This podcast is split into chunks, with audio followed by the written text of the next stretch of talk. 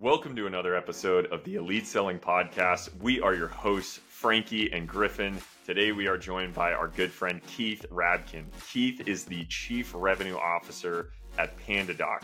And Keith has held multiple leadership positions, not just in sales, but in go to market, in growth, in partner management at companies like Google, Adobe, Security Scorecard, and more. And today we're talking to Keith about what enterprise sellers do specifically around customer focused and being customer centric and what that actually means, what you need to do to be a customer focused seller and why it's so important. And before we jump into this episode, if you're liking our content, if you're listening to this episode, please do Frankie and me a favor, like, subscribe, share this episode. Without further ado, here is our good friend Keith.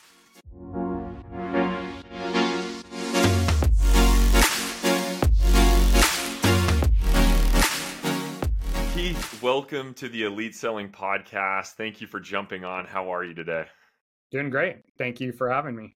It is our pleasure. It is Friday afternoon. Frankie and I are ecstatic to have you on to talk about elite sellers in your opinion. Uh, and I know, just given your experience, we talked about really what an elite seller means to you, all the different characteristics, but there was one key theme that came across, which is elite sellers are customer focused. Frankie and I would agree, obviously, but we'd like for you to kind of go a little bit deeper on what that really means to you uh, uh around customer focused selling. So I think in terms of elite sellers being customer focused, there's a couple things. The first is you've got to understand what keeps your customer up at night. Um, that could be the state of the business. It could be understanding um, what they're doing to get in front of uh, their customers, how they sell, the different challenges that the business is facing. But you're only going to get a couple shots in front of your executives that you're selling to and your prospects. And so it's really important to be able to put yourself in their shoes. Um, I still remember like this one book that I read in high school, and it was like about taking a walk in another person's shoes to try to understand them. And I believe that elite sellers are those who can do that um, because you understand your customer. You're able to relate to them. You're able to put things in a way that resonates with them and you're able to find that win-win value that they get something they need and you get the sale. Um, so that's really important. I also believe that the best customer centric sellers sell on pain right? We all talk about value-based selling but uh, while customers love that pain is what they care about solving. And so i think aversion of fear tapping into that pain and how you can help them avoid it is a really big motivator. Yeah everyone wants to talk about the feel good stuff, but what gets people to move and make a decision is pain. Fortunately or unfortunately, at least at least we know it now. At least if you're listening to this podcast, so great call out. What would you say like value? Right, it's beyond it's beyond the steak dinners. It's beyond buying people drinks, buying people Christmas gifts. Right, like what is something that's of true value? You kind of touched on a few points, but like give us a little of an example of that. I think there's like what what motivates the person that you're talking to, right? And it's it's what motivates them from a business perspective, but also intrinsically as a person, right? Do I am I afraid of looking bad in front of my boss? I actually recently had this conversation with a sales exec at a pretty big company, and I was asking them, you know, do you ever worry about missing your forecast in front of the CRO? Right, that has actually nothing to do with their business results and everything to do about their personal relation and their personal career growth. And if I can help solve that problem, then I make them look good. They know they're going to avoid looking bad in front of their boss. And maybe I can get that sale. And they were like really interested in that. So that personal pain is one thing, fear. Uh, it could be business results. Like, I don't want to miss my revenue target.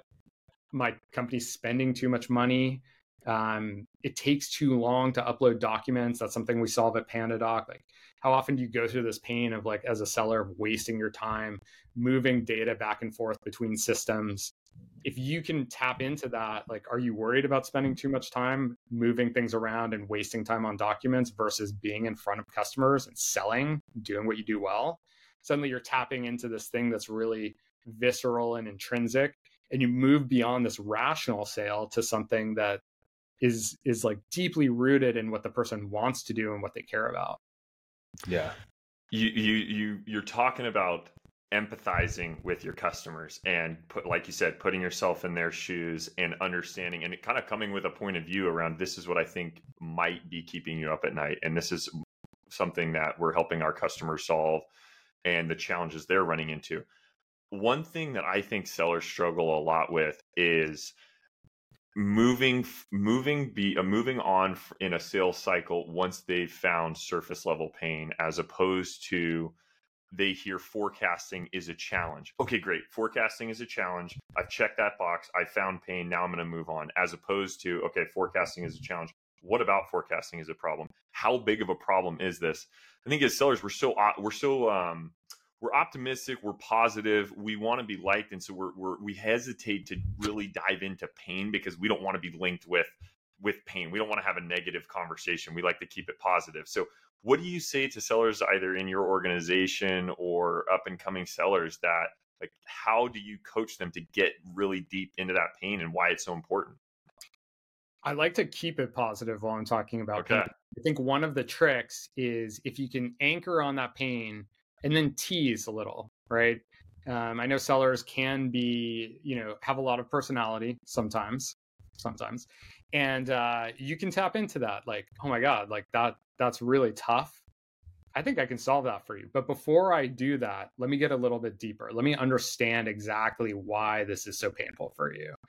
And you know, you're holding out the hope, like you're tapping this like this uh, glimmer of the promised land for them without getting into it. And I think oftentimes sellers just want to jump ahead. You're like, okay, I got them, I got the T's in. It's time to move forward. Let's move this from S1 to S2.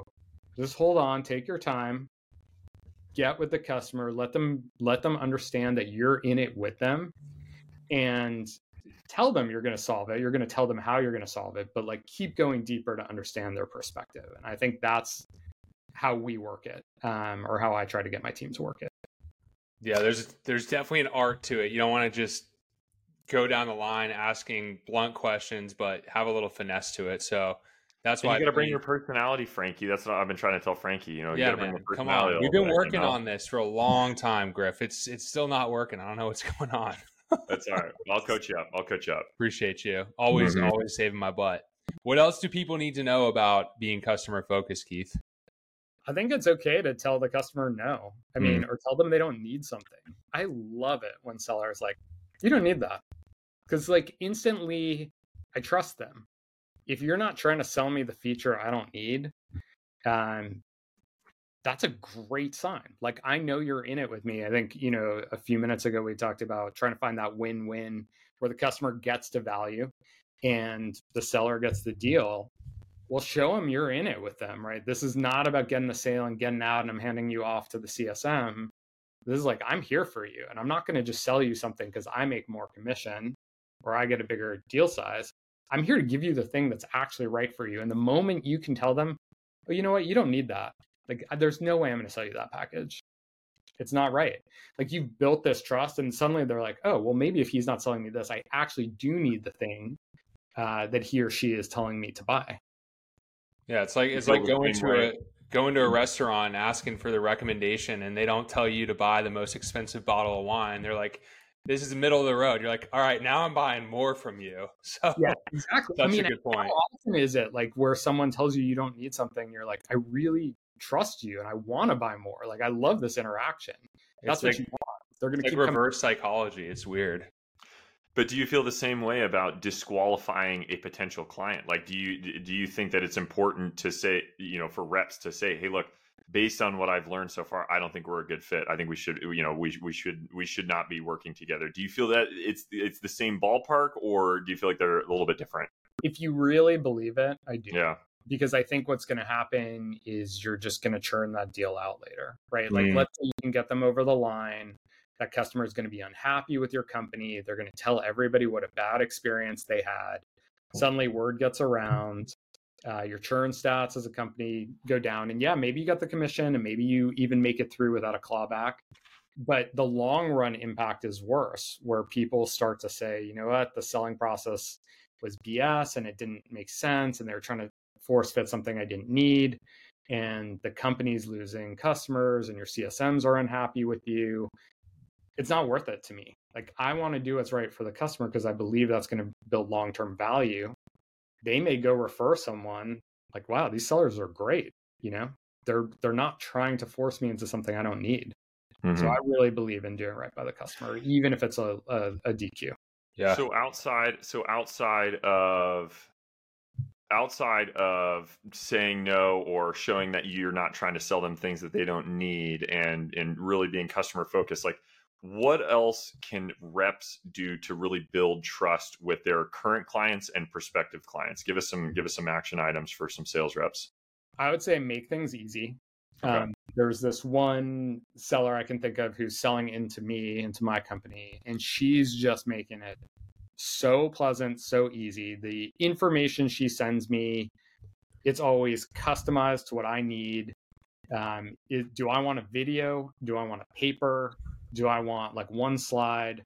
Ask your ask your customer and look, you probably have great enablement materials at whatever company you're at.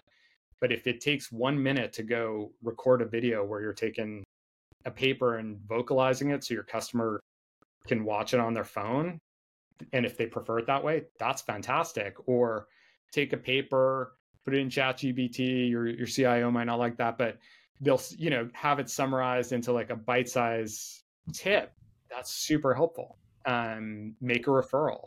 Anything where it meets with what the customer wants and the way they want to digest that information because they're so busy. If you can make the the information that you have land for them, that's so powerful. Yeah, that's great. I, I, love it. Where is there like software that she's using to make it easier? Or is it just like old school? Are you saying notes over here? I'm like, come on. Everyone's thinking it. How do you get better? Yeah, absolutely. Come on. There's some like there's a lot of deal rooms out yeah. there. And I think some of them are kind of clunky. Right. Some are easy. You know, I, I, I was asking. Yeah, I think mm-hmm. that I and I don't want to give it away because it'll give away the company she's at. But okay, don't say it then. Yeah, but some of the deal rooms, I think, even though like I'm really amazed. Like in this case, they had a mutual action plan in the deal room. The way it was formatted was just so well done, made it really easy for me to digest, made it easy for me to send to my RevOps team.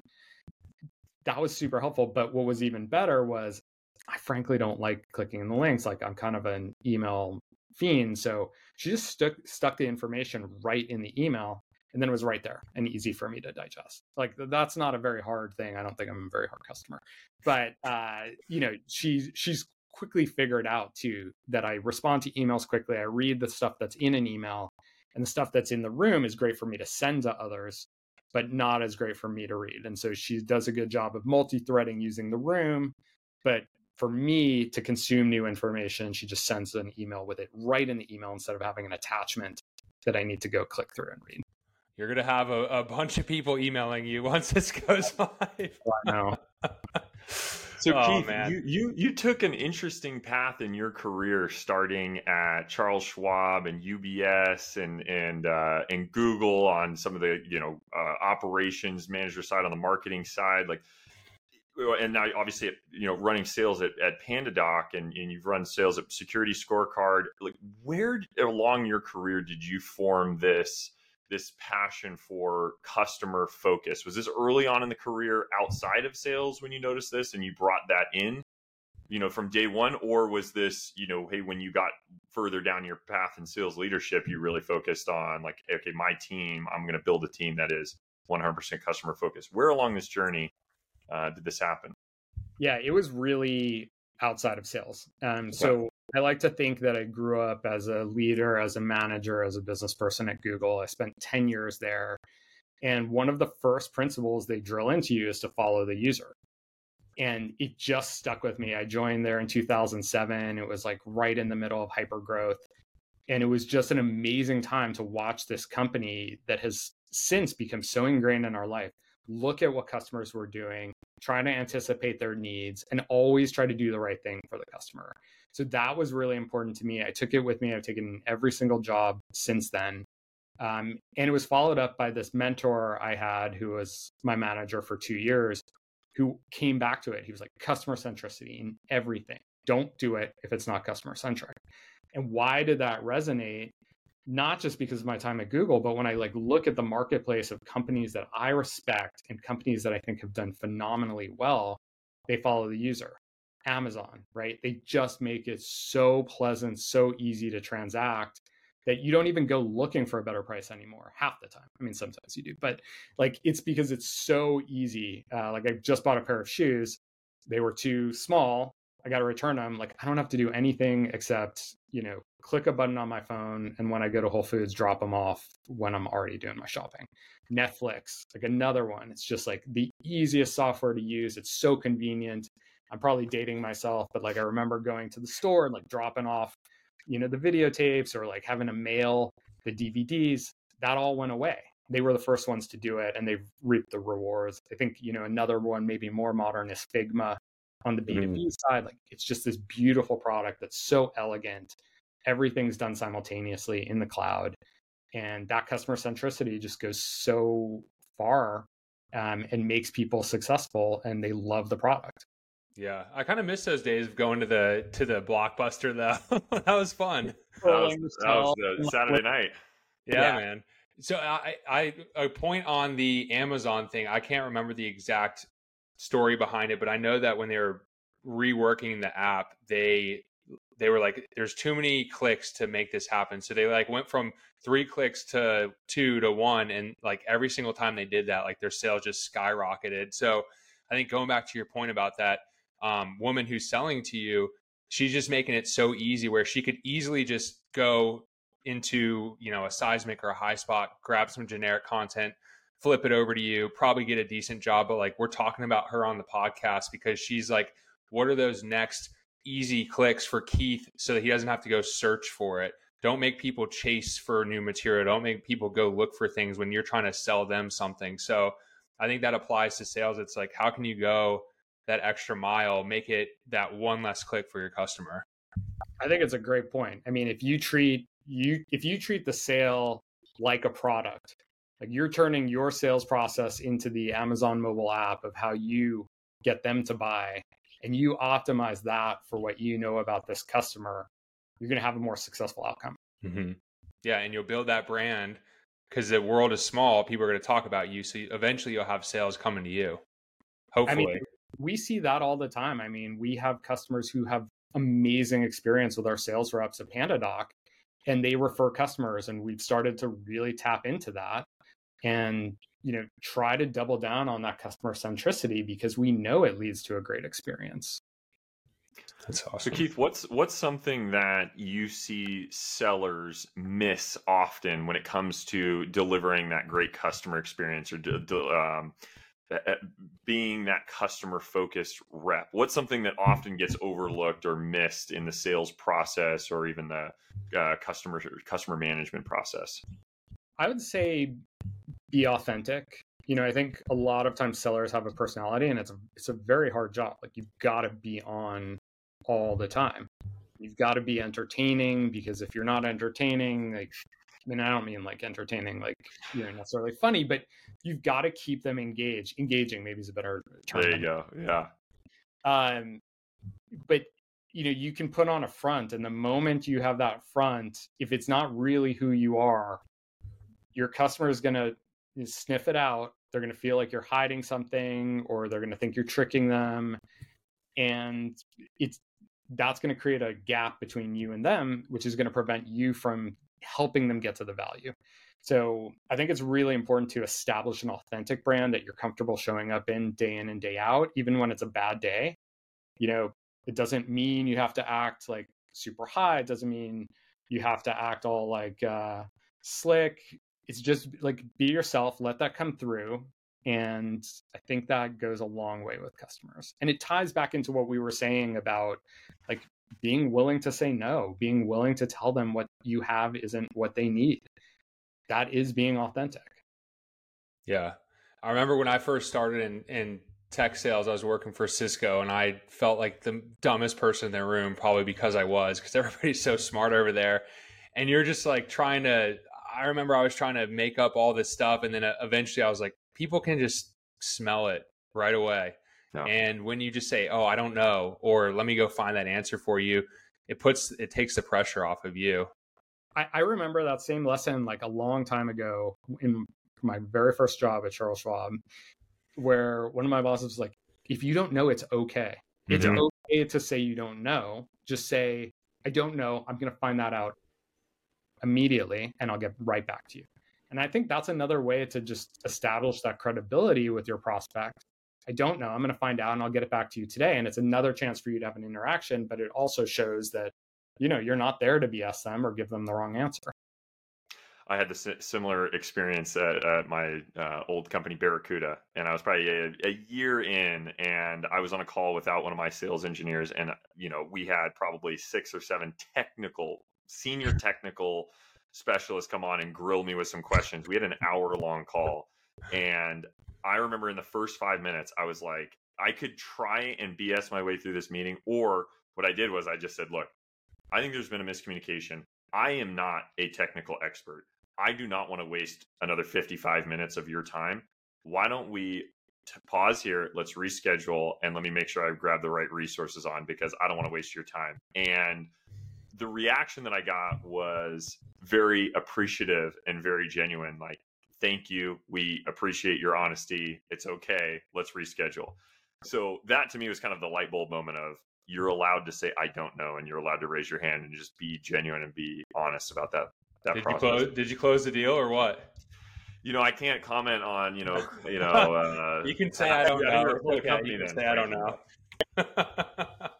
I thought Oh, it was yeah. going to be the roast of Griffin Reilly on that thing. I'm glad you. That's right. Oh, that would have been fun. That would have been fun. 100%. So, Keith, anything else that you'd like to share with the listeners that we haven't touched on?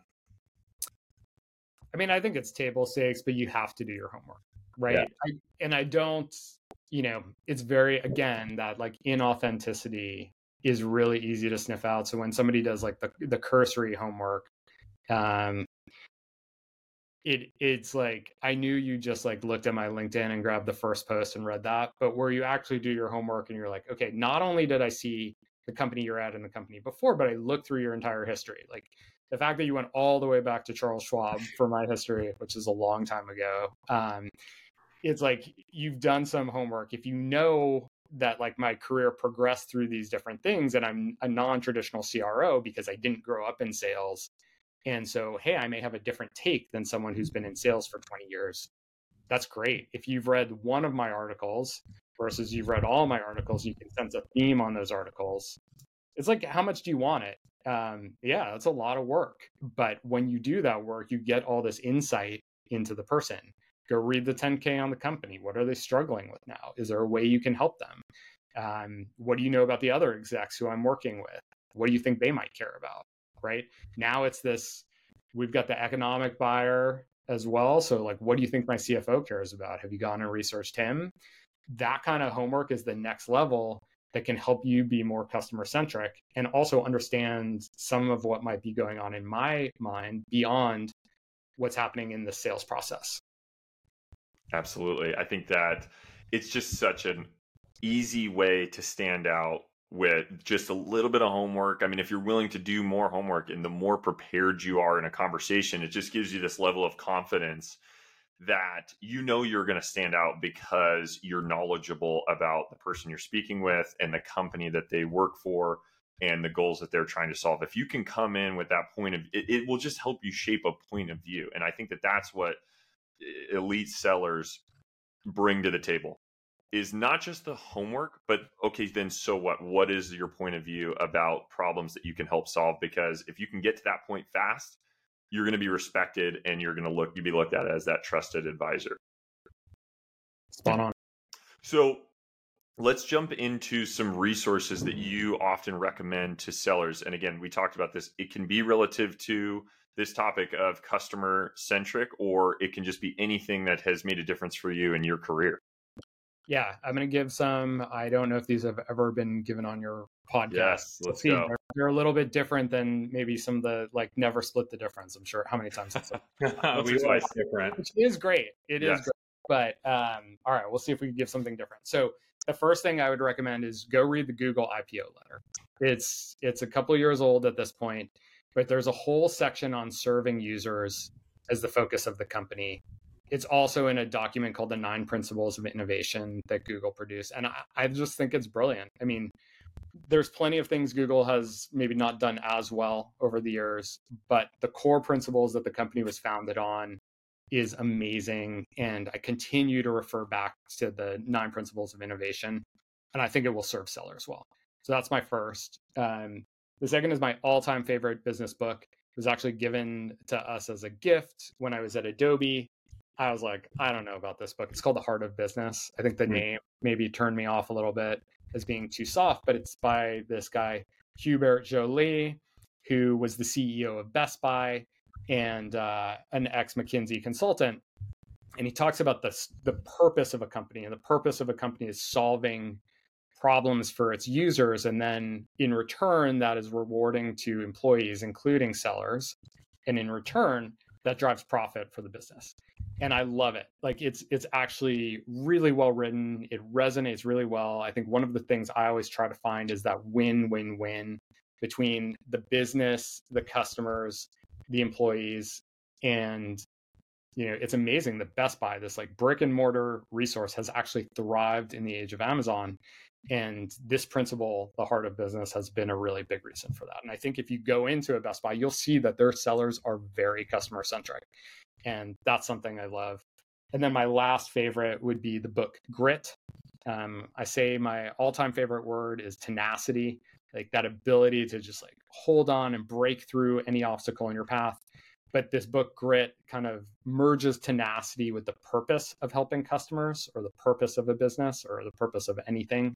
And I think that combination of purpose plus tenacity fits really well with what an elite seller should be um, the ability to break through any obstacle in your path while fulfilling a purpose. And that purpose has to be this like mission of solving problems for your customer while rewarding your business.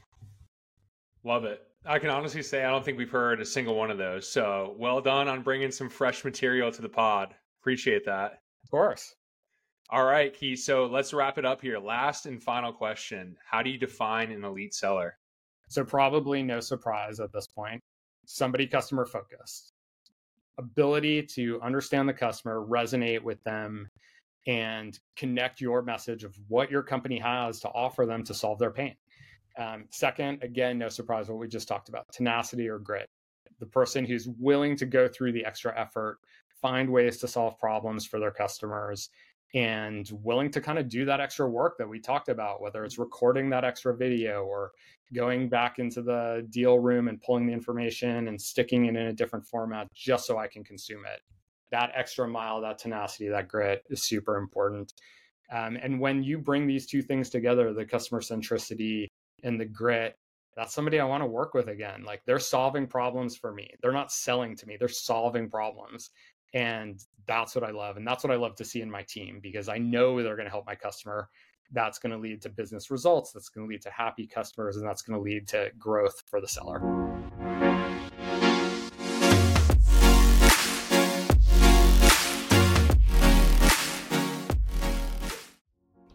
Keith, thanks for joining the podcast today. So many good takeaways. If you're enjoying the podcast, do us a favor like, subscribe, share it out with a friend or two. It would mean the world to us. Four takeaways with Keith be authentic, bring your own personality to the sales cycle, do your homework, and finally make it easy for your customers to buy from you. Keith, thanks again for joining us today. Hope to have you on again soon.